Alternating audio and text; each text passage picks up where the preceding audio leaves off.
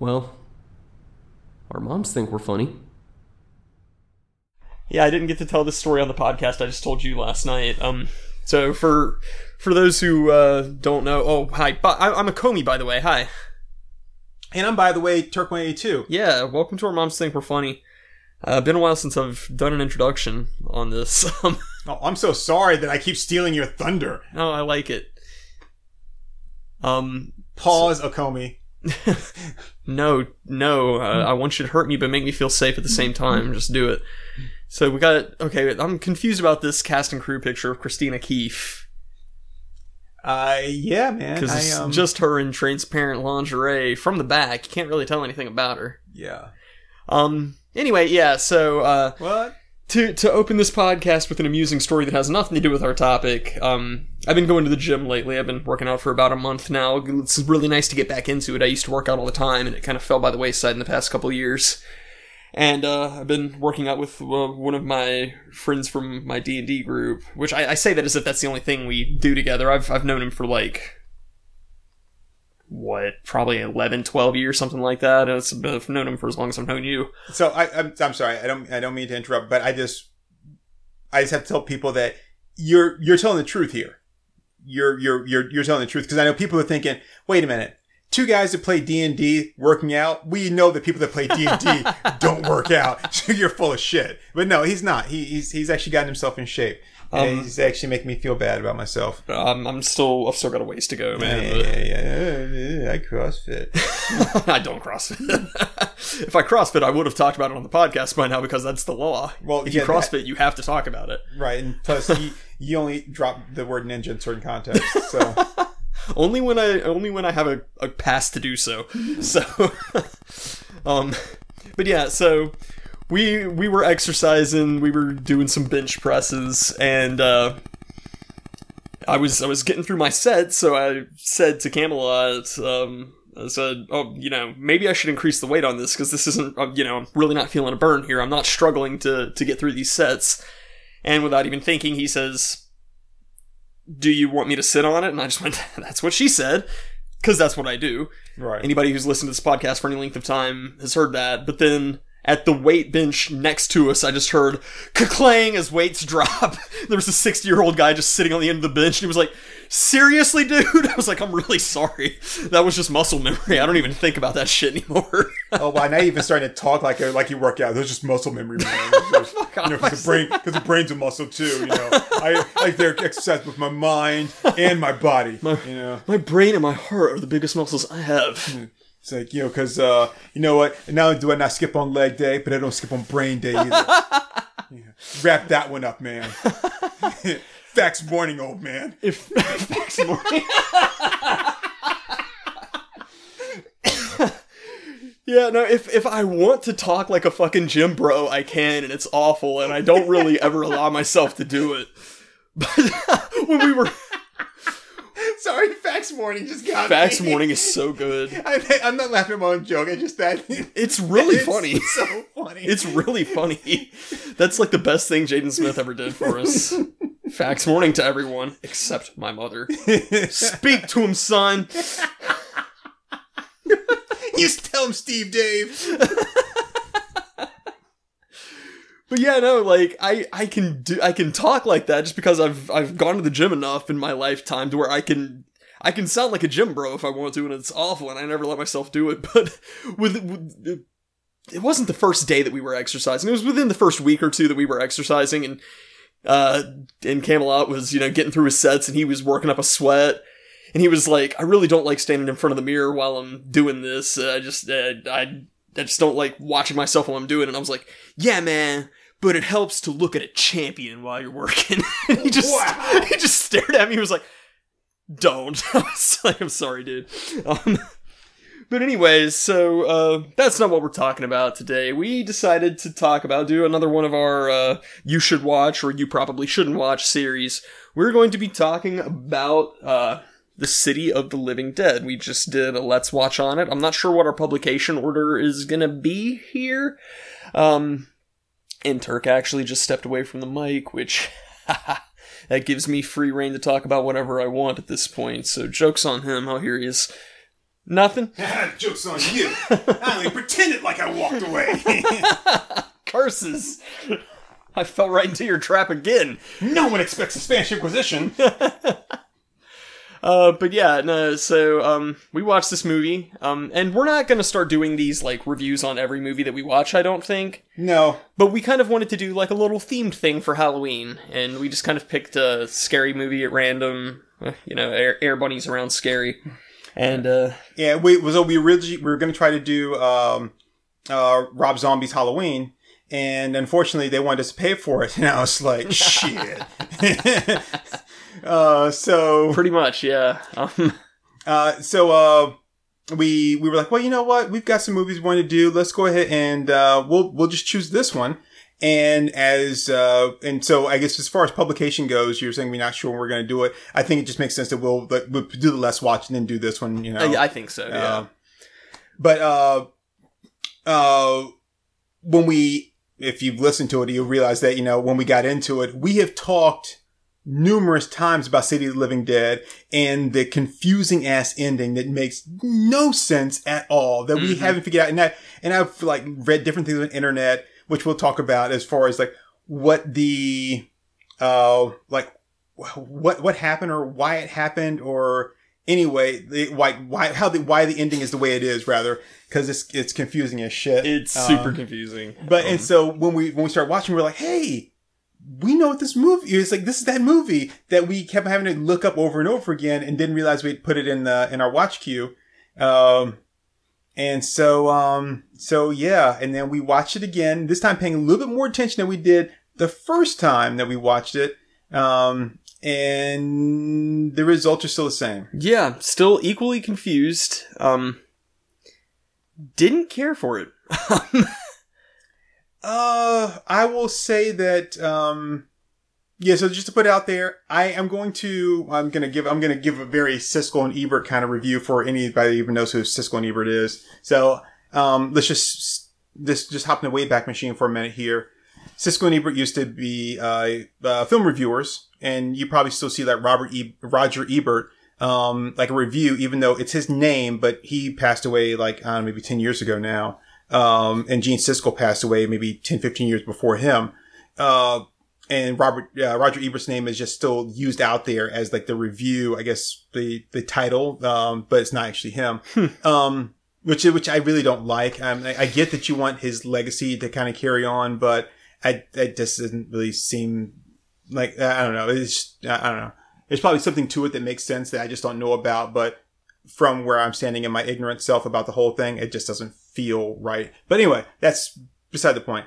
Um, anyway, so they did like reviews, and they were one of the few reviewers that uh, I would actually watch and like take their recommendations under advisement. So I was always more of a, an Ebert guy. Um, I never really cared for for Siskel. Um, so um, uh, I would, you know, if he you know, said it was a good movie, I'd be like, all right, I might give it a shot. And it, we didn't always agree. Sometimes you'd be like, yeah, this movie is not that great. I'm like, are you kidding me? I've seen this movie before. This movie rocks. And it's like, no, you're wrong, Colonel Sanders.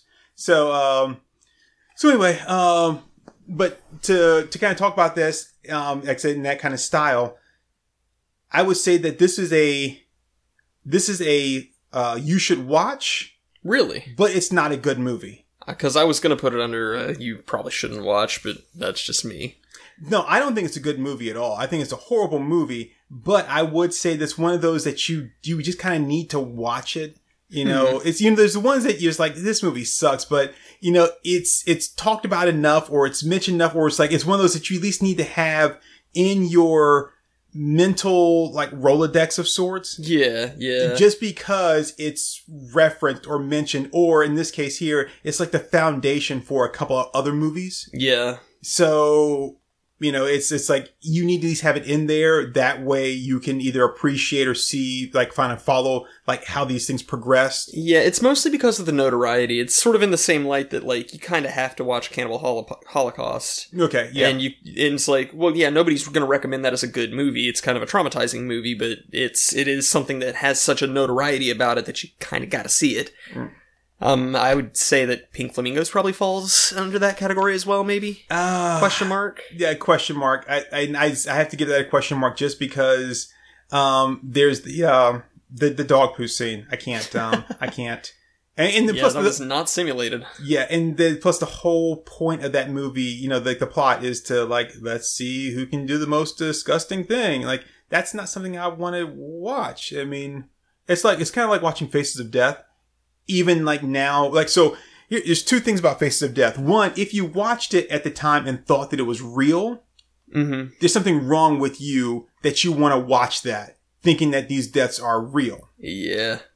Watching it now, like knowing that they're not real, um, it's like it's still not entertaining thing. It's like I'm sitting here watching just like if I'm watching a horror movie, I'm watching a story that has some deaths in it.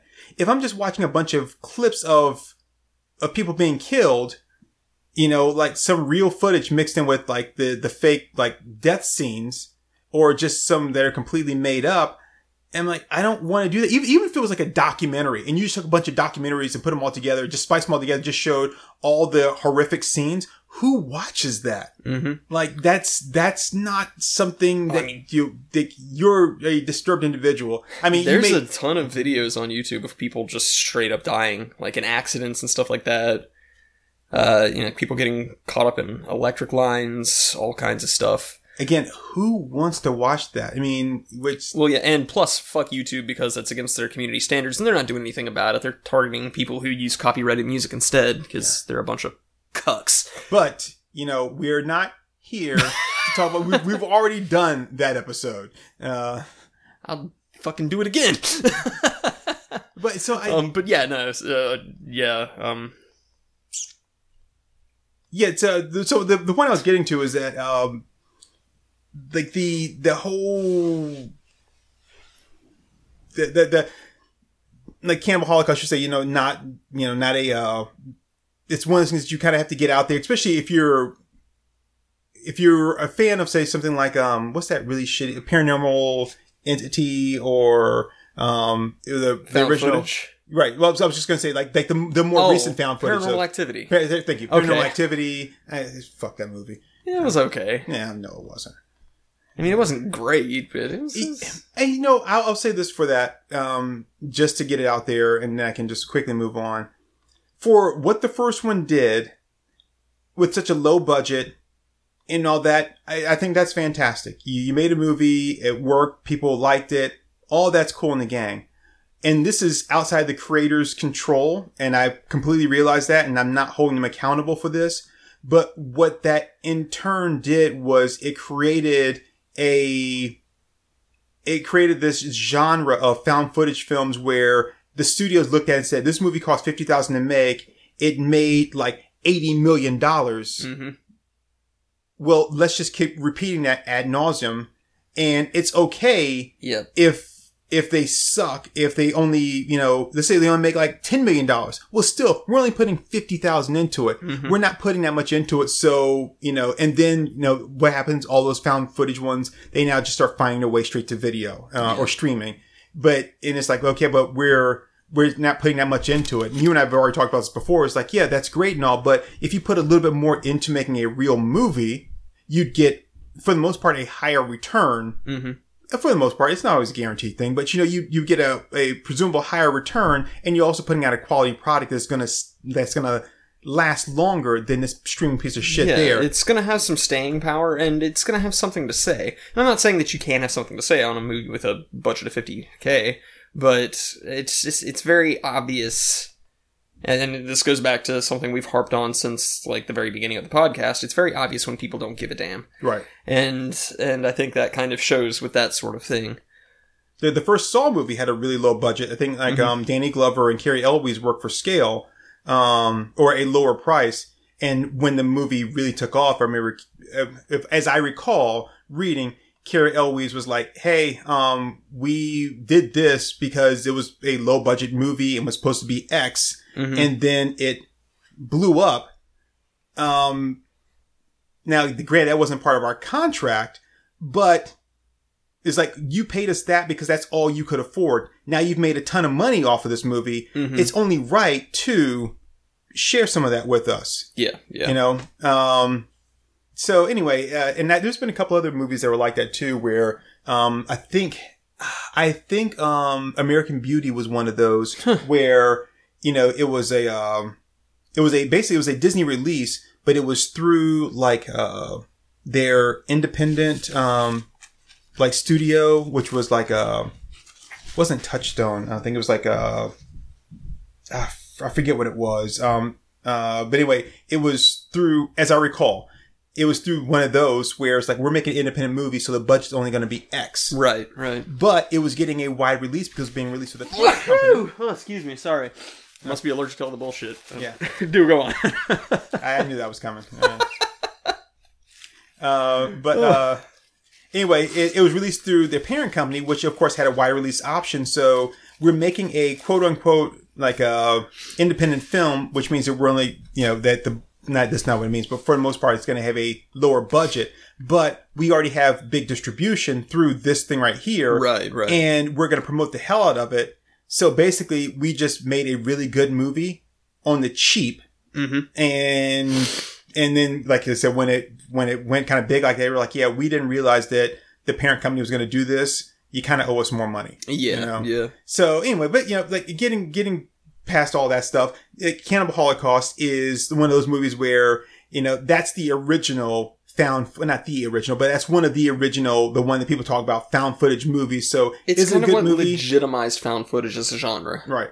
Is it, um, and the thing is, you, you didn't have a bunch of those after that. I mean, that movie was, what, it was like maybe 30 years before you had something more like what we got, you know, now or, or more. So anyway, Um, when did it come out in relation to Blair Witch? oh God, it was at least, uh, 20 years before Blair Witch. Yeah, yeah.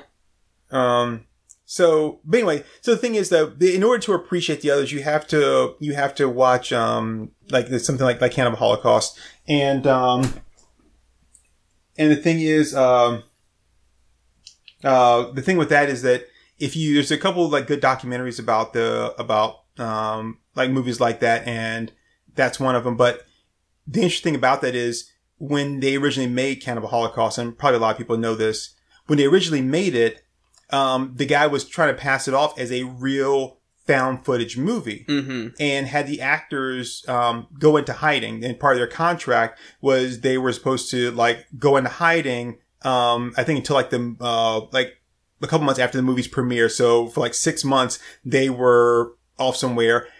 The movie gets screened. They think these people actually died, and this guy just filmed it and profited off of it. And he, they were they get he got basically charged with uh, with murder uh, or whatever that, that crime was, and he had to actually reach out to them and tell them to come out of hiding to show that they were all still alive and that it was all fake. Yeah. Uh, yeah. It's it's actually kind of interesting. There's the um, I know we're getting way off our, our main movie here, but there's uh the scene where they come across the body um of the one of the people that have been uh, impaled on the Yeah, on the spikes, yeah. and there's the one woman there, and they're looking at her. She's actually um. It's a, it's a pole that only goes to say like four or five feet up in the air, and it's got a small bicycle seat on it. Yep. And yep. she's sitting on that in the way, and then she's got her head back, and then she's got a pole that's like kind of coming out of her mouth that they put in her mouth, and it's like she had to kind of be in that perfect position there to make it look like it. But they the way they did all that was you know really well done, Mhm. and you know it was very ahead of its time. and it fooled people. Um, oh, I tell you what it is. There was a, a documentary I watched. It was a it was a BBC documentary series, and I mentioned it once before. Um, but the the series was called. Uh, I mean, the series was uh, just exploring different things, and the one movie or uh, episode was called "Does Snuff Exist?" Yeah, yeah. and um, and they basically kind of talk about that because there's a, a a Japanese film where like this guy where he's like uh uh like killing he's got somebody tied up in there like uh he's cutting them cutting them up and stuff Yeah, and yeah. same thing they were like you killed this person and it's like no it's all special effects and it's like no that's not special effects that's too real and luckily for him he actually had done a making of video because Nice. of it. So they show where like they cut uh, like through like the arm and how they had made this arm and basically almost from the inside out so that it looked real when you were cutting through it because it had all like the bones and the you know the Yeah. veins and all that kind of stuff. So he was able to show them that to show like no, this is completely fake, and that's what stopped, you know stop him from uh from uh like going to prison. Yeah. But anyway, so uh, so like I said, All that to say, I don't know if this falls into uh, quite those history making categories, but it was an interesting view. Well, I, I think it does just because it is Fulci, and then I think it, I think that it's it sets up the um the gore market movies that we started to get afterwards. It, You know? it did do that. Um, there, there was a lot of body horror, um, a lot of really good gore effects. I'm not prone to really getting grossed out with uh, super graphic violence, but during the the whole scene where the chick just spews up all of her intestines, I was grossed out. That that was disgusting. I was actually grossed out, and that very rarely happens to me. so it was, and it, I mean, the thing is the like the effect itself like didn't look that great, but um, it's the thought. well, for me, it was the actual like quote unquote guts that she was spewing out. Yeah, they were so real looking. Those looked real. Like the the thing idea the idea that she's so first off, she she spews out her own intestines, including her like her heart and liver or something, which is impossible because you know your your esophagus, you know, runs straight down into like the you know, this stomach intestine, yada yada yada, and then comes out the your ass. Mhm. So there's no way unless someone like reached in and like I'm gonna sever, you know, the you know your your colon from your ass, and I'm gonna sever this thing from your mouth, and then like cough it up. You know, that's it's it's not possible. So I guess the idea is like after all the intestines were up, there was nothing to stop the heart. I don't know. but what I'm I saying don't is like they did a lot of research on you- anatomy. you- you- the only way you could do that is if you turn yourself inside out. Because basically, it, I mean, so think about how your body works. I Mhm. put something in one way and it comes out the other. Yep. So I can't throw all that stuff up because it's still connected on the other end. Unless Yeah. I would like, you know, just cut it. Which, they, like, like I said, it doesn't make any sense. It was interesting. it was disgusting. It was gross. Yep, yep. Um, but it's interesting. But the thing about that is, in relation to um, modern gore movies, is that this had a plot, and I will say that the plot is just loose enough is loose enough, or I guess just there, um, strong enough to give you the gore and the deaths, but it really doesn't make any sense at all. Yeah. Not one bit of sense. And while the zombies are killing people, like uh, let's say the we're kind of jumping all around here, but let's say that the uh, the end where um the the zombies attack people in the bar, and then we see that they're, they're they are zombies are eating them. Well, that's the first time we actually saw them eat anybody. Mhm. Everyone else either grabbed them by the back of the head and squished their brains out, yeah. or they like the priest made the girl like her eyes bleed, um, and then made her cough up her intestines. But you never like why did they have to die that way? If you like these guys ate them, you just squished some brains. Like it didn't make sense. Like why they were the deaths had were like that. Like what It- what what is your point as a zombie? What are you doing it here? didn't make sense why the priest was killing in the first place because the priest wasn't a zombie. The priest was a spirit. Well, I think that I think that looking at him is what just did that to you. Like it would make your eyes bleed if you look directly at him. It would make your eyes bleed, and it would make your your body like do whatever it did. Because he never he never actually physically. The only person he killed was the guy he rubs the the gunk and stuff on with the or the girl, yeah, right? yeah, he force fed her a handful of ravioli, and uh, And then they said, well, it looks like she died of a heart attack. Because where everyone else, is like, oh, well, this is what happened to them. Which again, that doesn't that didn't make any sense at all. Uh, but we have no idea why these they're dying in these ways, like why the zombies are killing me in those ways, or even that they are zombies until they start eating the one person. And it's like you're just now eating somebody. Like uh, that's like why I don't really know what you're doing here. So that's they they just weren't hungry until that time. Oh, that, that makes sense. You know, sometimes, I mean, you, when you and I get together, we do our, our podcast recording. Sometimes we're like, we're not even hungry till like midnight. It's like, well, shit, now we can't find any place to eat. Yep, and, and that's why we end up eating pizza all the time. It's like the only place that's open. yep. But, uh, so like that's the thing. It, it would have been nice if we had had an idea of like what the zom, what the, the return to, to living, um, people were. And I have to call him return to living because the one woman had blood when he stabbed her. She bled, like actively bled. If she was a zombie, she wouldn't be bleeding. And she died by getting stabbed. Uh, Right. you know, it's e- even if he'd had to destroy the heart, that would have made more sense than just stabbing her in the stomach and she dies. But typical zombie movie logic is you have to hit them in the brain.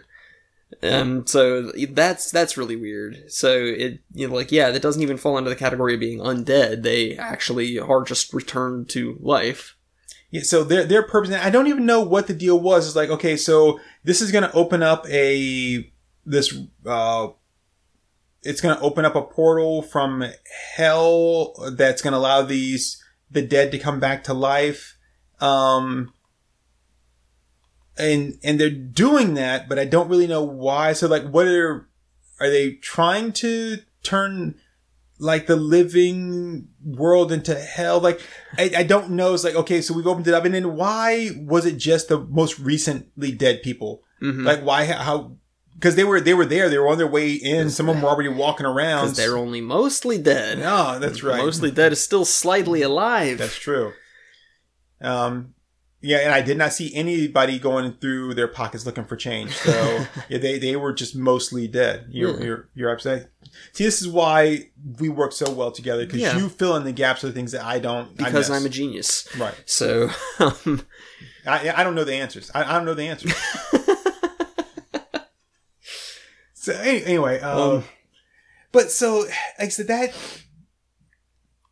So eh, going back to the whole thing is like I think that because this is the or one of the earliest like gore movies, as opposed to now you you do have like a still like a a really loose plot, but really what you have is like a maniac that's just going around killing people in really gross ways mhm. at least this one was somewhat um was somewhat uh Hey, so we're back. Sorry, had some technical difficulties. Uh, where were we? you, you don't actually tell people that if you do a good job editing they don't know that we ever stopped recording Nah, I'm not gonna do a good enough job editing. okay then then i I will just tell you right now, I'm not gonna do a good job editing. I, I will do i I will flake, I will, flake. i will edit the scene the, the, the, the, i will do i'll just god damn you all right anyway i don't even know where the fuck i was It's like it's like jazz, man. You just gotta lean into it. You just gotta play the wrong notes on purpose and kind of make it like a self-expression thing. That's not what jazz players do. They don't purposely play wrong notes. Yeah. That's what you did in high school because you didn't want to actually practice the goddamn instrument. But that's not how most people actually play. That's not how jazz artists play. Nah, I'm pretty sure that's how jazz artists play. Uh, that's because you don't listen to jazz. You, you were entitled to your opinion, but uh, You don't like Beethoven. I like Beethoven. He was deaf. It was it's kind of wild. So, um, City of the Living Dead. me again. Yeah, man. I It's a, it's a line from the professional, man. I've never watched The Professional. You just you just disappointed me again. Ah. So yeah, so City of the Living Dead. Um, you were you were talking about something with it. Um, I, I I don't even know, man. so you expect me to be all seamless with this edit? This is why it can't be. We can't even pick up where we left off. Um, It was because I, get fucking interrupted with shit, man. I'm like, I'm fucking recording here. Leave me the fuck alone when I'm recording. I mean, that's god damn. I mean, imagine, imagine if you were, if you were a pilot, and you're flying a plane, all of a sudden it's like, uh, um, like, like, okay, yeah. So people, we're about on our approach. Uh, um, like, what the fuck, really? I'm flying a goddamn plane here. yeah. Um. So I guess we can give like a really quick summary. What time are we even at? You know what? That could be an ad break. You know, if we had just treated that like an ad break, it would have been perfectly seamless. You know, it's still not too late to do that. yeah, it is. Sorry to disappoint you, but No, you're not disappointing me. You're just purposely being like just. Oh, I mean, you could, you could. You're like, yeah, no, I can't do that. I can't do that for you, man. I'm sorry. Well, then do it for you. Yeah, but I want to do it this way. That's not really how you. I want want to do, do it the way that's easiest for me. You're you are just being an anarchist. Anarchy does not mean chaos. this is not chaotic. It's just you just going against the, the the way of things done. It's like, okay, this is the way it should be done. This is how most people would do it. I'm an anarchist, so I'm not going to do it that way because I'm not going to conform. yeah, that's me being a nonconformist. That's different than being an anarchist. Not in your mind, it's not. the only the only difference between being a nonconformist and an anarchist is that as long as I'm as long as I'm not creating chaos, they're the same thing. Okay, well, I mean that's a fair enough point, but I'm I'm still not gonna try to convert that into an ad break. This is why we can't get more than like two listeners. like all these guys do is argue. if I want to hear two people argue, I listen to Oasis. um, boy, this got off the rails fast. What is this? The fucking presidential debate? Chris, Chris, Chris, let me talk, Chris. Um, but yeah, so I guess like No, Hell of the Living City of the Living Dead is a good movie. City of the Living Dead, it's a good movie. It's not a good movie. I'm not gonna say it's a good movie. Should you watch it? I don't know if you should watch it, but it's not good. It- I would be more than happy to tell you if it's not a good movie. I'm not gonna say if it's not a good movie because there are movies out there. Some movies are bad, some movies are good. This is a movie just like other movies that were made. It was shot on film. It had actors in it. It was edited. It produced. It had music. It's a film. It's out there. Some people may like it. Some people, Mr. 182, Some Mr. people may like it. Some people. won't. I'm just saying here that it's. Did I watch the movie? I've watched the movie. I watch other movies like it. But I've Mr. watched 182, someone can and just- you just denounce that this is not the greatest movie of all time? Sure, I can do that. I could say that about this movie. Okay, well, I could it. say that. I could say that this is not a great movie, but but, this is nothing do to do about this movie. You like movies, and there are movies that you like that I say are bad. Those are bad movies. That doesn't necessarily mean that all movies are bad, or even that this one necessarily is bad. Can I say it's bad? I certainly can. But I'm just gonna say, like, for anybody that's watching. Pause the movie, put it on standby. All right, this that this is so it's here, you're cracking up, and I can't keep on. I can't go on anymore.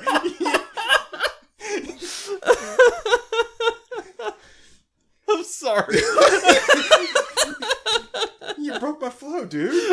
sorry, that was good. um, so we should spend the last half of this at least giving like an actual critique of the movie. Um, So okay, so I will say this about the movie. Um, so okay, we kind of hopped around earlier, and um, there's no definitive answer to this question. But from what I have read from numerous sources, that one key thing seems to be that there was an ending um, it planned. Not the ending that we got. There was an ending planned. Now it's either that the ending was shot and then something happened to it in the editing uh, like room, like something spilled on it, or it was somehow got messed up, and so that's why they ended up kind of doing a this weird kind of like uh, editing uh, choice with it, where it all kind of like there's the slow motion, the scream, and all that stuff. Because if you look at the end, like her face is starting to kind of distort a little bit, but the guy he's still happy. yeah, Um, and so it's either that they didn't have the money to film the right ending, um, or that the, the, um, the, uh, the ending that, that they shot was messed up. yeah, yeah. It- like I said, it, it- there's, if you look at it, there's a bunch of things that go got kind of back and forth on it. Um, and not really sure. And then there was, there's a mention that, and one of the things that I read that, um, that the woman died and she came back. And according to the plot of the movie, if you, like the priest died and they had to kill the priest or, and kill all the zombies before, uh, like the end of All Saints Day or before All Saints Day. She goes, you know, today is All Saints Day, but she had died and come back. And so for you to put all the zombies down and keep them from like making their way out of hell, um, like, you know, before the end of, of All Saints Day, she would have had to have died too. Yeah, I didn't get that because like she like was it a fa- was it a fake death? Did was she just like comatose and they did a bad job diagnosing her or did she actually come back from the dead? They weren't really clear on that. Well, see, the thing is, I don't, the reason I don't subscribe to that particular ending is because, uh, all the other zombie-like creatures, because it's really kind of hard to call them zombies, but all the other zombie-like creatures, they don't have a problem with the looking at the priest. Mhm. And none of their eyes bleed. Only the living do that when they look at him. Yeah. And it seems like it's only women too, because the guy was looking at him, his eyes didn't bleed. Yeah. Um, and and it was and she like uh her eyes started bleeding at one point. I mean, she wasn't even looking at the priest; she was looking at the woman, wasn't she? I don't remember. Um, like the first time it started happening to her. But anyway, so I I don't it doesn't it doesn't line up with anything um, with her because she didn't technically die. She Mhm. was still alive. She was in some kind of like like uh, comatose state, but I don't. I wouldn't say that she actually died. And she doesn't. She doesn't exhibit any of the um, same uh, uh, characteristics of the people that came back. Right, right. So, and and plus she wasn't brought back by the priest either. Seems it seems like like the people that were brought back that were doing that they were all working for him. He brought them back. So Mhm. she had her own agenda. It doesn't seem to fall in line. I don't really know what the what the real answer is. We don't really know kind of what the deal is. Like how did the priest like death? Like why he com- why did he commit suicide? We don't know.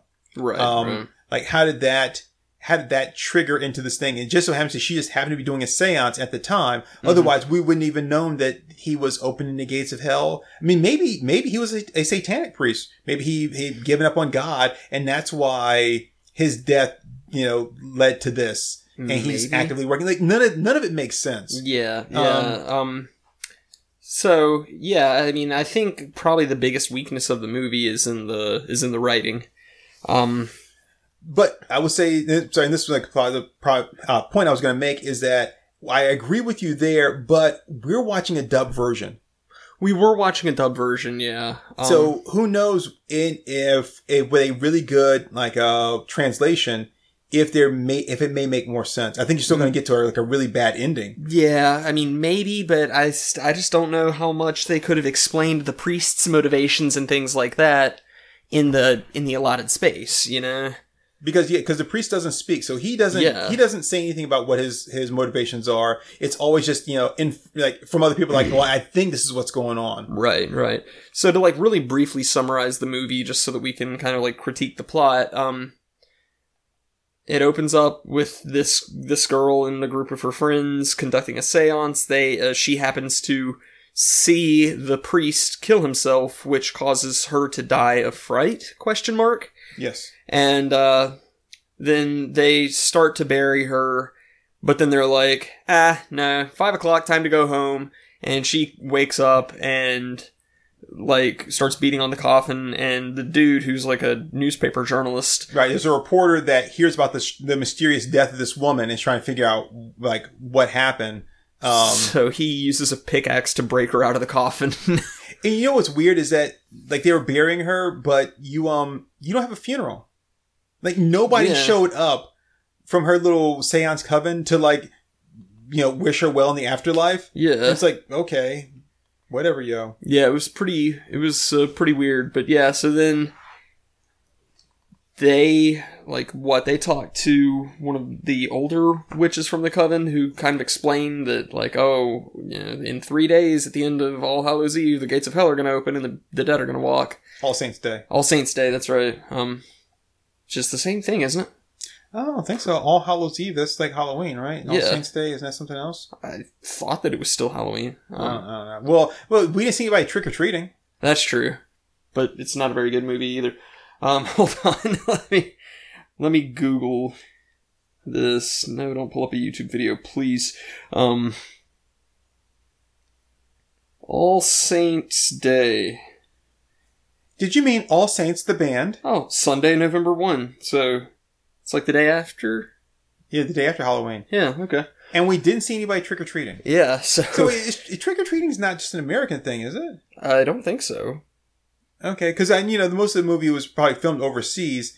Like, Mm-hmm. I just want to make sure that it's not just an American thing. Like, what? Because why didn't we? Why didn't we see that? Even if it was over in, in England. So, because I mean, not England in uh, Italy. So, if the movie was filmed in Italy, then we probably wouldn't have seen that. It would make sense because they don't have that over there. But if it was, uh, but if it's supposed to take place in the states, then we should have seen that, right? Because that would have been around that time. Well, it's supposed to take place in quote New York City. Right, but I'm saying like, since that's not something, it's not filmed in New York City. So since that's not something there, or maybe it was, I don't know. But since that's not something that they're that they do over there, Mm-hmm. like we like, so for example, if um if they were filming in Italy on like July Fourth, Yeah.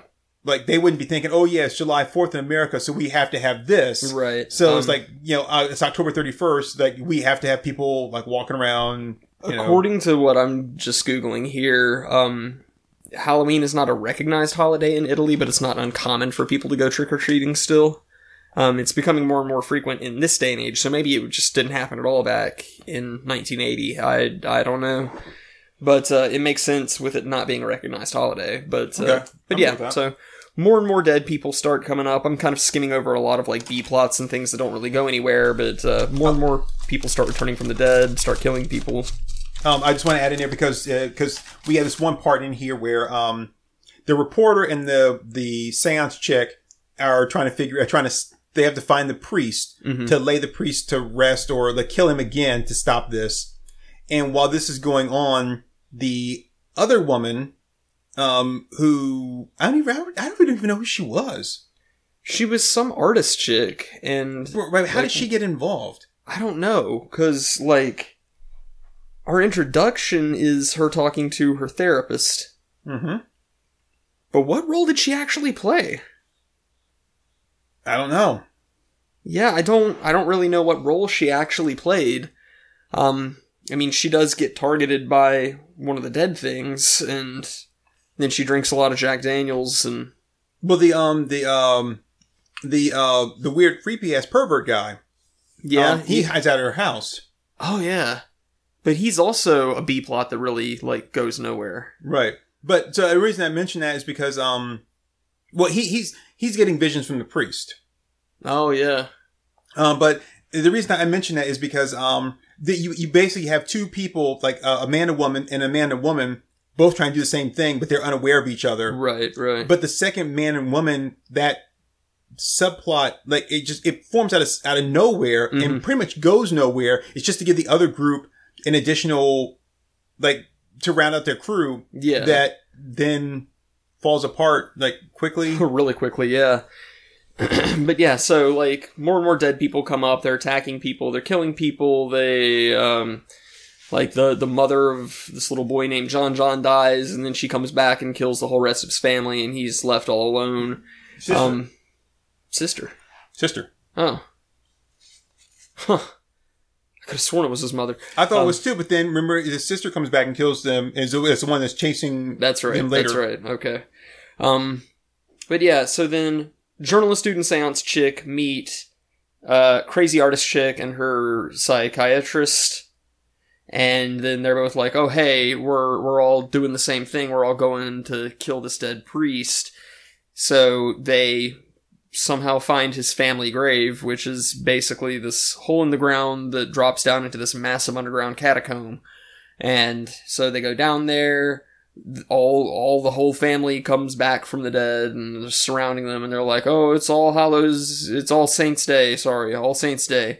And uh, then the priest shows up, and um, the journalist dude grabs a wooden cross that was, I guess, like a grave marker, and stabs it It was something. I was just. Gonna, it was something. it's a conveniently placed wooden cross that he stabs right through the priest's dick and the priest is like wowie wowie! And he catches on fire. And then all the other zombos catch on fire. And then they all fall off of ledges that suddenly appear out of nowhere. Yeah. and so then they all pop back up and they're like leaving the grave. And uh then John John sees the uh seance chick. And he starts running towards her and she's like John John and then her face changes and she starts screaming and Well, it, it, it everything slows down, yeah and then like him running towards him starts to go in slow motion, and then her and the psychiatrist guy they start to go in the slow motion, and then you just hear this scream sound effect that doesn't really. It's supposed to be her scream, but you don't actually see her elicit the scream. yeah So and that's that's showbiz baby. End of movie. Um so yeah the writing i i feel like it could have been more clear and maybe and i will be i will be fair that maybe a lot of that is in the dub.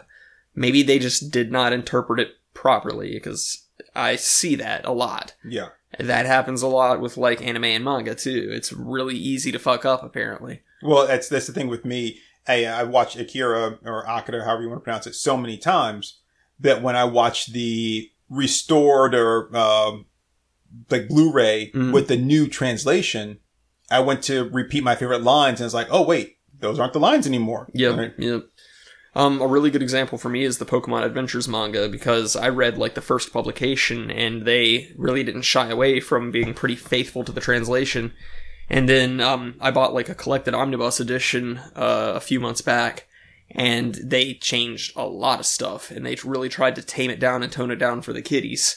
And uh, it's it's a very different experience and it's jarring. So it's it is very easy to fuck up a translation. I get that, but um, not only that, you know, when you're when you're doing like a like a manga, um, or sorry, an anime type thing, most of the time you're gonna watch with the subtitles on. mhm. But the problem with the dub is that we're trying to take what you said, and when we translate it, it may either turn out to be a longer spoken sentence or a shorter spoken sentence, um, and get it to try to ma- match your words. In which case, we may have to then reinterpret that sentence again just so it matches. Even though from the beginning of this movie, it doesn't look like that was a, yeah, it doesn't look like they tried. Yeah, Yeah, if we were watching in subtitles, then you know we don't have to worry about that. We'll just put everything out there the way it is. Yeah, maybe maybe this is just a debate of subs before dubs, but uh, I don't think so. I, I, I, really don't, don't. I don't think so either. Um, it, it just feels really rough to me.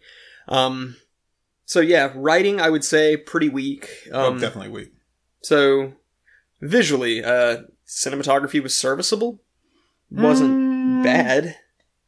It was, yeah, it was, it was done. I would say that. You know, there's, there's somewhere where you can look at me like, yeah, yeah, I wouldn't even say there was a cinematographer, but yeah, but they, they, this had cinematography. Yes, that somebody did like frame this shots.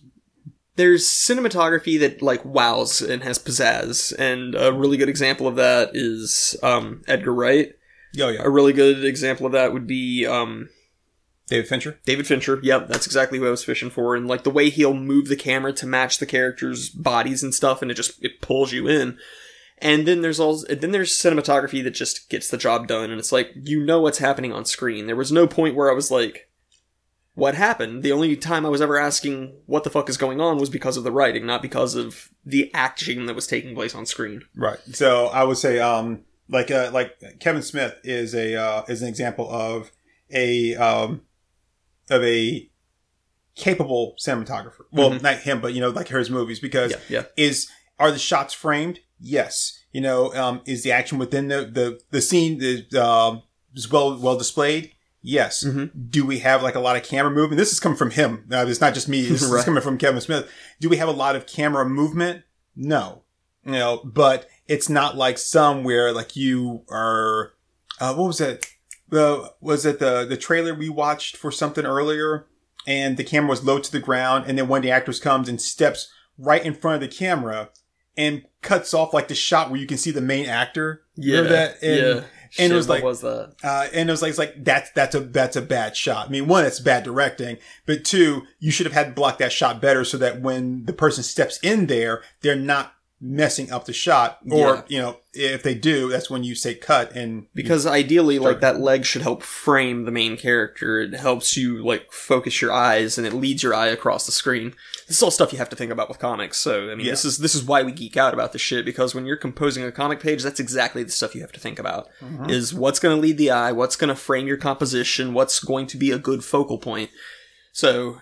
You And know, you- we're you- not just bullshitting here for once.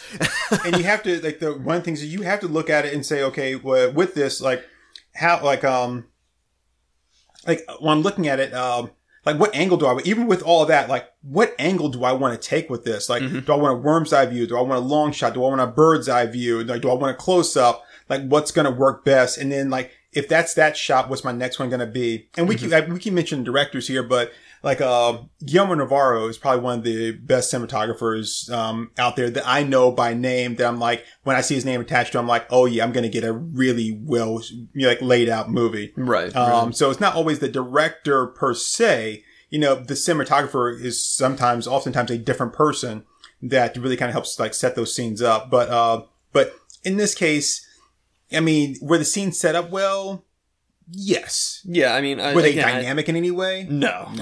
No. Again, I think that it's just they were serviceable.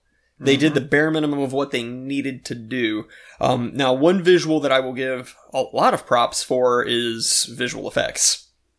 Uh, yeah, the, the special effects, um, and the gore effects, even though they were somewhat unnecessary in, in a lot of scenes. They were gratuitous. they were they were well done. Like even the um the uh the maggot scene, Mhm. which you can clearly see that they're, they're being like sprayed in from like un, from like under the window. Yeah, yeah. Uh, is like yeah, but it's it doesn't it doesn't stop it from being uh you know from getting the job done. Yeah. Well, I mean, like the it is gratuitous, but it's not necessarily a bad thing to have something gratuitous in your movie.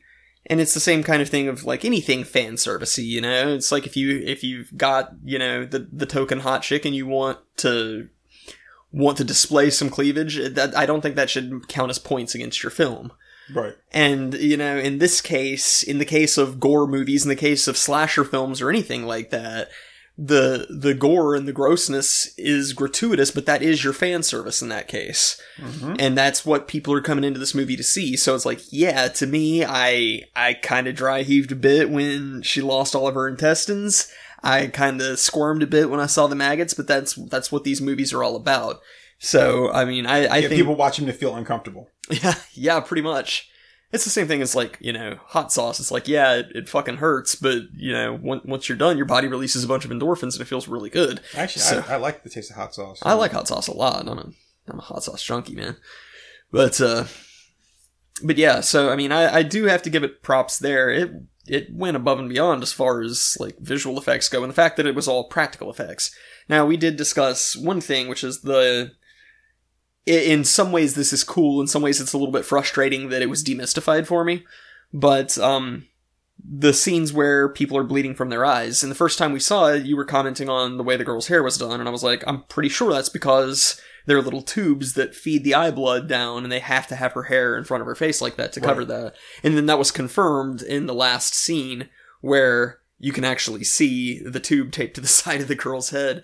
And so, in one way, it was like, cool, I, I called that shit, you know, that's exactly what was happening. But then, at the same time, it was like, kind of wish I didn't see that because now I know. Yeah. and so it's like that that sort of takes away the magic but the fact that like we also you know we were able to determine that that was pretty far ahead of its time too Oh yeah. and like for the year that the movie was released it was like wow that that took some clever thinking and so you know if if only they had brushed her hair forward a little bit in that scene then it's like wow yeah that would be cinematic genius as far as i'm concerned The drill through the side of the guy's head. that was pretty well done That was pretty well done. Um, I have to say that that was that wasn't bad. Um, even even everything with like, I, I think it's kind of interesting. Like the maggot scene, like when the when the guy's standing there and they've got all the uh you know the maggots are all on him and you see it shows the, the floor and show the feet and like the the floor is covered with maggots and you can see them like being very careful not to move their feet not to like i mean because obviously they're they're they're going to try to like scoop the maggots up and you know, use them because you generally when you have stuff like this and i don't know about back then but like nowadays when you have a scene where you have people that are you know they're maggots and they're eating maggots something like that uh, or worms they actually have like farms like insect farms where they Mhm. grow ones that are like these are clean maggots to eat that um that you can eat that are not uh you know that can make you sick or Yeah, here's a sterile. worm or right cricket they, so they're they're specifically made for for these scenes so now back in the 1980s i'm not sure that was the case i'm sure they were going to probably destroy them but you could tell they were being very careful not to step and squish a bunch of them like Yeah. all into the floor and stuff and into the carpet Well, So like, that was kind of funny Well, like also, you know, if your foot slips out from under you, you're just gonna fall face down in a pile of maggots, and who Oh, wants that? So, yeah because then you definitely would end up inhaling some and oh my goodness you know, I don't. I, I could I could not throw up enough to get rid of that. yeah, I feel like I could tough my way through a lot of movie scenes if I were an actor, but I'm not sure I could do something like that. If they were like, you know what, you're gonna be literally knee deep in maggots today for this entire day of shooting, I'm pretty sure I'd just be like, you know what, I'll just take the L, lose the paycheck. I don't know if I can do this. And it's funny because if you look at like a modern movie when that's going on, they they'll have like something like that, and you'll have like a you'll have like a a, a mound of fake worms or maggots, and then they'll they'll put like a nice layer of real ones on top. Yeah, So you yeah. see some squirming and some not. In this case, it seemed like all of them were squirming. I think those were all squirming, yeah. so they, they didn't mix any rice in there with them. They were all maggots.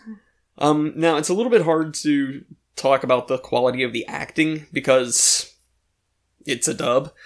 So I don't really know how the people did with acting, but I mean, it it got the job done. I guess is that fair? Um, yeah. Well, I will say this about this movie, and I and maybe even for a lot of Fulci movies, but I can't say I've seen enough of them or have like really paid close enough attention to enough of them to really be able to say definitive definitively. But um, it's a lot of of close up shots, and with a close up shot, that's a different kind of acting when you're like for let's say for example the the old witch woman with the afro. Mm-hmm. Okay, so with her, like they would close up on her face, and I think that was like, and she couldn't emote. Um, Yeah, I, yeah. I'll, I'll take it back to um, V for Vendetta. Mm-hmm. So the first actor they had that played V couldn't emote behind the mask. He couldn't get his body language to match, so you could really feel what he was feeling as he with their, his movements. So then you get in Hugo Weaving, Yeah. who, who's able to do that. It was brilliant. Right. So, uh, yeah, cause I mean, no, yeah, I don't, sorry, I didn't mean to be like, slight, like, you're right, but no, you're, you're right. He's, he's, I mean, he's, he's perfect. Like, it, it's, it's almost to the point where you can, you can almost imagine his facial expressions, even though you don't see them. Mhm. So, so with this one, the woman's like, she, when she's delivering that line where she's looking straight in the camera and it's supposed to be more of like a, like, like that thousand yard stare. And she's supposed to be saying, you know, and then the city of the living hell will come back and like, and she's like repeating it all. It's like, you, it's supposed to be one of those scenes where like she's, I'm giving you this dump of information, but I'm just giving it to you because it's just flooding out of me of like, and this is what's going to happen. And then the, you know, like the, the, the, the, the seas will rise and they'll boil and dog and cat living together, mass hysteria, you know, but you're giving all that, but then there's supposed to be that thousand yard stare in your eyes as like, you're not even here anymore. You're there after it's happened and, and the world is hell. Instead, I see her looking directly into the camera and just spitting these things out as fast as she can, and she's not emoting at all. And there's no facial movements, and it's like, no, no, that's Yeah, yeah. that's horrible. Yeah, it was pretty poorly done. The other lady, Argan, or I uh, don't remember anybody's name. No, they're the actress. Remember we looked Oh, up before. yeah, yeah, yeah, yeah. so yeah. when they do close-ups on her, or just ones where it's just showing just her face, she does a really good job of really putting an extra emotion in there since there's since that's the only thing that we're getting. There's no other person in there. It's not like I'm talking to them, so I'm just gonna be acting like I'm talking to them. In this case, like you the whole fly on the wall thing, but but now instead of me watching you talking to them, you're talking to me in a sense. yeah, yeah. And she, you know, so I thought that that was really well done considering that there are a lot of like of those kind of close up shots on just people. Um, those are well done. Will I say it's a really good acting? No. And I'm not saying these people are bad actors, but Some of them are. what, but, um, it also like the, it also has to do with like the material that you're given hmm and I can't deliver a bad line in a good way if it's a bad line, Right, right. you know? So, I mean, I can take a good line, I can mess it all up to hell, but sometimes if it's a bad line, it's just a bad line. There's no way you can read that and make it a good line. hmm So I'm going to say that some of that is probably going to fall back on the story and the script and say, I can't really put this, this bad line of dialogue and, and shine it up to make it pretty. Right, right. Yeah, I, I agree with that. Um, I think a good example of that is like the X Men movies, the, the more recent X Men movies, where it's like you have some very, very talented actors, but between like bad screenplay and bad directing, it just makes them look bad. So I think that's probably an example of what we're seeing there. Well, I mean, let's take, for example, um, the, uh, was it, um, you know what happens when a toad gets struck by lightning? even even with the, the the whole backstory of that of that thing, that's still that that line still sucks. It- Yeah, that's a yeah. bad line. You can't deliver that and make it seem like it's really good. The same thing that happens to everything else. Stupid. Shazam! God, can we do a cut of X Men with Gomer as, as Storm? surprise, surprise, surprise. oh, that that would be funny. Why, Professor X. Do you want us to go on a mission? Senator, golly!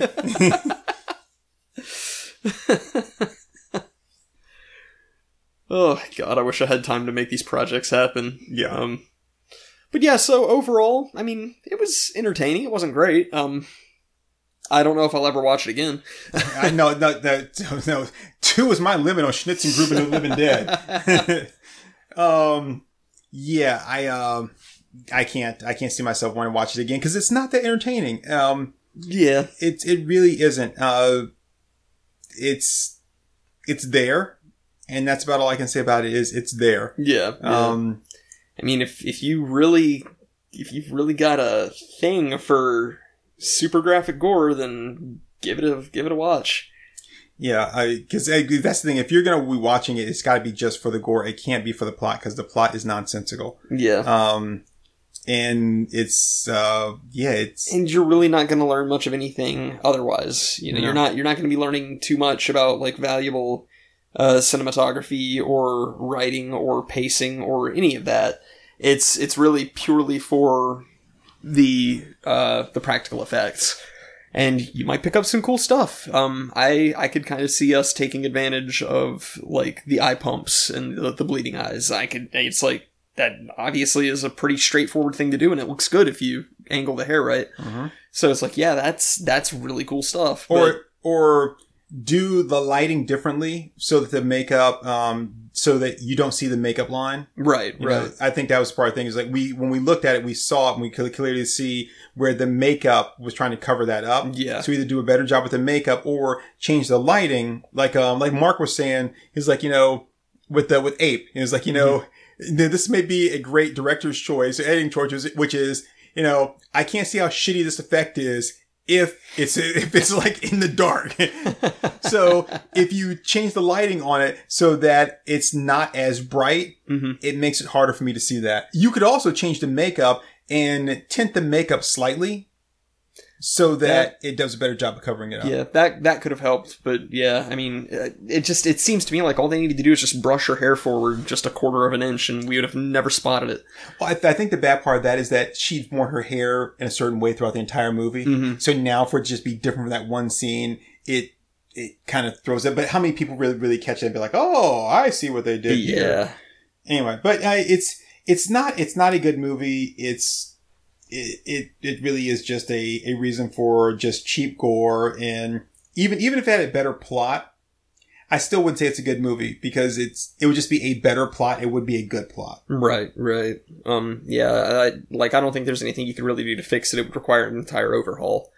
Exactly. Um, I mean, like the premise, I think is fine. I think the idea of an evil priest who has committed suicide and yada yada yada, all that's interesting to me. Except if we known more about why he did that or Yeah. anything. Yeah, Oh, and one thing we were talking about is, you know, if this were a modern movie, if they'd released this in like the past couple of years, then the priest would have speaking lines of dialogue. He yeah, would he probably say anything at all. Yeah, he would probably be very Freddy Kruegery. I can kind of see that. That they would be trying to like make him eccentric or something and be like, maggots, bitch. let me tell you about my evil plan. and and like it, and while that in some ways that would be a lot worse, in other ways it's like at least then we would fucking have a motivation here because as it stands, nobody has any motivation in this movie. And he would be saying like really stupid stuff like, "Oh, heaven help us." Yeah, yeah. If if it were modern, he would just like ironically quote scripture, right. And then when they Forgive them, Father. Yeah, when they when they stab him in the groin with the cross, he would just be like, "Into thy hands I commit my spirit," and then he would erupt in flames. It, was, it would be like really really cheesy, but yeah, I mean that's the biggest thing is you know you'd ha- you'd have to change so much just to make people care about any of it. So, Yeah, yeah, I don't, yeah, I don't see that happening. but yeah, um, yeah, if I would I would recommend this movie to people if you are film students and looking to get an eyeful of some cinema history. If you are Fulci fans, which there are a lot of, There are a lot of Fulci fans. Um, Um, if you like gore or or any kind of gross out stuff, you know, I mean, there's people who would probably be delighted over the maggot scene. yeah, and I was gonna say, um, I would say that uh, this compared to New Gladiators, this definitely is much better than um, New Gladiators as far as Fulci movies go. yeah, Uh, but New Gladiators has its own set of, of problems. New Gladiators was a goddamn train wreck. yeah. traveling at the speed of light, doing who knows what to who knows why for who knows how long. Um, anyway, uh, it's uh, but yeah, it's it's it's it's a movie, man. It, It it is a movie. Um, and again, we've watched it twice now, and we and read up on it, and we are still no closer understanding what the hell this movie was about than we were in the beginning. I still don't remember watching it the first time. Well, you know that you remember the ending. yeah, I do remember the about ending. the ending so much. Yeah, I do remember the ending. Um, and I remember, I remember that day us watching the ending, and I remember, I remember where, like, where we were all sitting and all that, and I remember you looking over at Leroy and going, "What the hell was that all about?" And then he he tried to explain it in the in that charming way that he does, but like.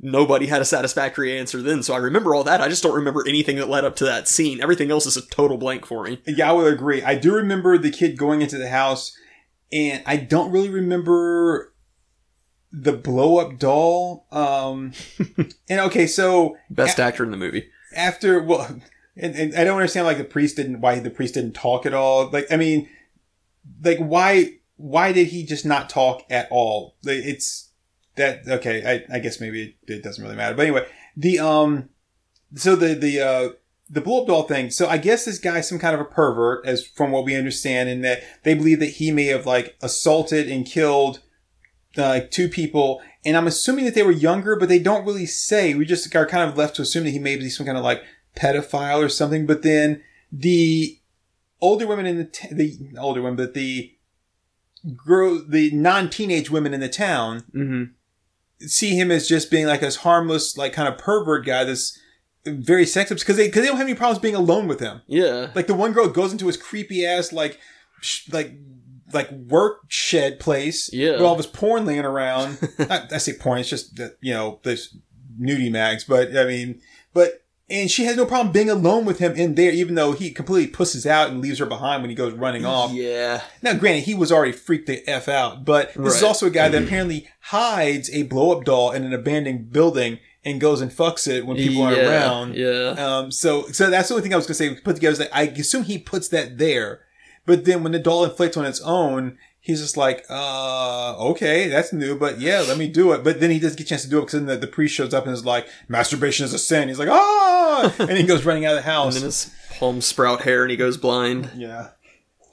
And then they start playing that uh, Werewolves in London, and, and and Shade shows up and he's like, "Come on, dude!" And it's like, "We gotta get to school." And it's like, "No, Shades, this time I'm right." Sorry, we, we, I just kind of jump movies here. Um, but eh, so, so yeah, you, I don't really understand like his whole deal and like the, like like what why why were people like, yeah, he's a freaking in taking place in Dunwich, America, like Dunwich where? Dunwich, USA.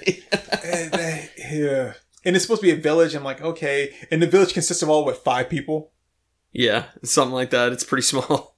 Yeah, the, the mortuary. Like, so the, the dead, the dead that were coming back were only people that were killed by the priest or killed by someone that was connected to the death of the priest, Yeah, yeah. which didn't make any sense either. and did, did the mortician come back? The, the mortician didn't get killed, but he was like looting the corpses. Well, I assume he got killed because she bit his hand, and then we don't see him again. And then when they go to the mortuary, he doesn't answer, but you see like the, the silhouette of the curly hair. Yeah. And I, maybe, which maybe I thought that curly hair was the grandma who died. right. So so if she's wandering around the mortuary, I assume he's dead, right? I don't think that would have killed him. I think he probably just ran off. Well, I, I was thinking that she that, that she finished the job off. Like he's Oh, sitting screaming, and she like finished the job off. Maybe, maybe. So it's not clear at all. yeah, it, it's it's it's not it's.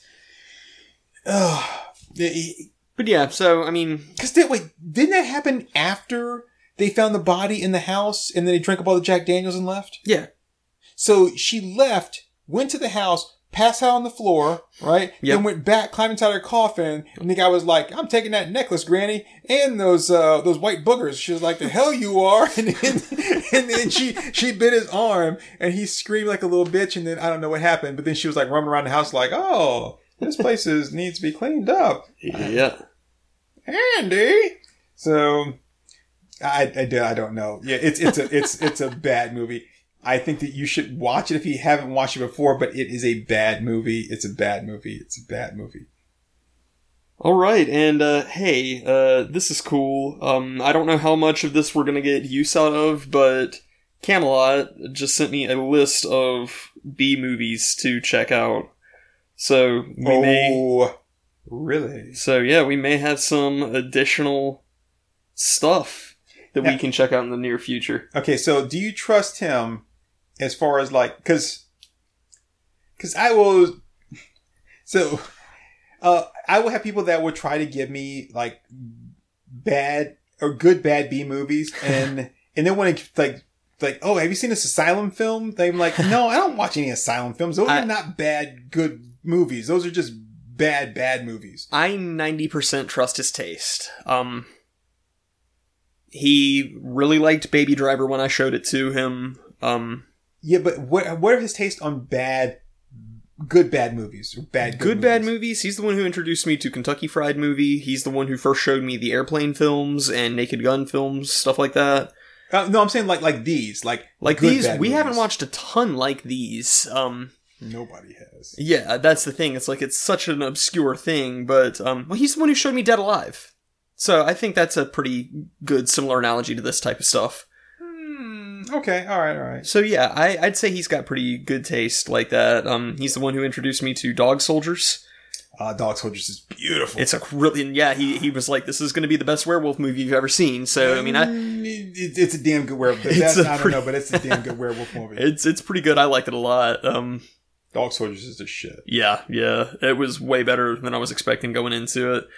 So uh, yeah, I, I'd I'd say it's definitely worth us uh, checking out the list. Um, he he's the one who introduced me to Run Lola Run.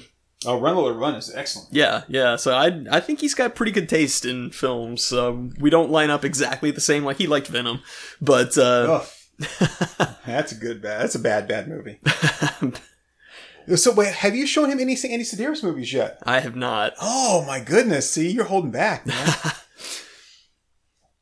Yeah, I mean, like it's it's so rare that we're hanging out to do anything besides like work related stuff or gym related stuff that it's like on the occasions that we do get to watch movies because it's not like us, you know, when we hang out, we're like we're, we've got to prioritize watching some films. We've we've got to get through some stuff because there's so much stuff that I have yet to see. And so for me and him, it's like when we're doing that, it's like we got to do really really good movies. yeah. so Okay. But yeah, no, I'll I'll definitely be introducing him to Andy Sidaris films because we've been talking about doing a horror movie night, uh, both with him and with Overtim.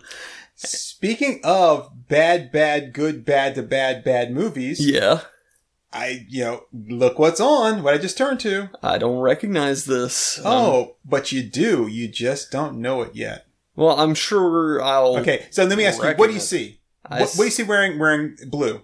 uh, a lady, Well, come on, don't don't try to be all formal. Not a lady. What is she? a woman. No, I don't know, dude. it's a girl. She's a girl. What the- What is she standing on top of? um, some kind of aircraft, No, the the, what just landed was an aircraft. What's she standing on top of? a tank. Oh, it's Tank Girl. there you go, baby. Oh shit, dude. There's Lori Petty. okay, I'm just gonna put it out there. I love you, Lori Petty. Not like in like a sexual way, like I feel about Tilda Swinton, but I love you, and like I, I just think that you're incredible. I think you're a really good actress, and I think you're like a hell of a lot of fun. Um, She seems like a lot of fun. she she seems like she would be exhausting, Yes. but she would be fun. Like like Roger from American Dad. If he were if he were a human, but then like three levels down. So kind of like Weird Al, because that's the same thing I say about Weird Al. Is like I really respect the man's mind. I think he's brilliant. I would love to meet him, but I think hanging out with him for more than an hour would be so fucking tiring. Yeah, I would just like like I, I would need a break. Because like I, just- I I feel like he's the kind of person who would just make everything a joke. But I will say Everything. I will say this about Lori Petty, like playing Tank Girl. That that's uh, that's not a wig. Like that is her hair. Hmm. So she all, committed. yeah, all shaved and screwed up like that. So Oh anyway, lord. but we're, we're not supposed to be talking about Lori Petty Yeah. and Tank Girl. Plus, we're an hour twenty in, which we- I know we had that kind of break in the middle, but that's still prob- we're still probably like an hour ten in, an hour fifteen in, something like that. Well, after I do all that other editing that you're not going to do, uh, we'll get it down to like 30 minutes. We're, then we're going to do the, uh, so this is what we're going to do. We're going to do the the uh, Turk 182 cut. and then if we get, and then so I'm going to cut it down to like 30 minutes. And then if we get enough response, hashtag a Comey cut, right? Then We don't get that kind of audience then we will, engagement. then we will put 20 extra dollars into this to recut the podcast and, and then give you uh City of the Living Dead podcast a Comey cut. I I think the, the Raw Turk and cut should be the one that's uh, Including- that's incentivized. including the I will go back and re and and, and redo my my City of the Living Dead um song from the very beginning that you didn't get all of. So yeah, so yeah, after we post that, I will do if if we get if we get enough people asking for it, hashtag a Comey cut, right? Then um, you know what? So we'll put twenty extra dollars into this to to do re-edit, and then I will actually finish and compose the full song. Okay, what I need you people to do is get multiple Twitter accounts going here. Um, really need you to uh, like seriously engage because if even like five of you, because I know we at least have more than five listeners, if even five of you just make a second Twitter account and do this, then that gives us ten, and that will probably be enough to convince Turk. Don't tell him that I told you this. You know, I don't think that needs to be done. That's all the time we have for today, ladies and gentlemen. I think I think one Twitter account is fine, and one is enough for everyone, or anyone, or someone. I don't know. I fucked that up. I think you, as an American and as a human being, have the right to as many Twitter accounts as you want. Don't let the man tell you how many Twitter accounts you can have. I don't know. Black guy can never be the man. Don't don't let the affluent middle class black gentleman tell you how many Twitter accounts you can have. Oh, yes, I'm, I'm so affluent. I wasn't talking about you specifically. I'm just saying. Oh, all those like, other affluent black Yeah. guys that are out there. They're out there. that have power and can tell people what to do. They're out there. I'm sorry, Mr. O'Rourke. when, when, is the plane to Fantasy Island leave? Jeez. You better wake up. Well, that's all the time we have for today, ladies and gentlemen. This time around, your revolution will be podcast. Viva Anarchy. If we can't have Kanye, well, I don't want anybody. Hell yeah. Later, y'all. Zang, yo.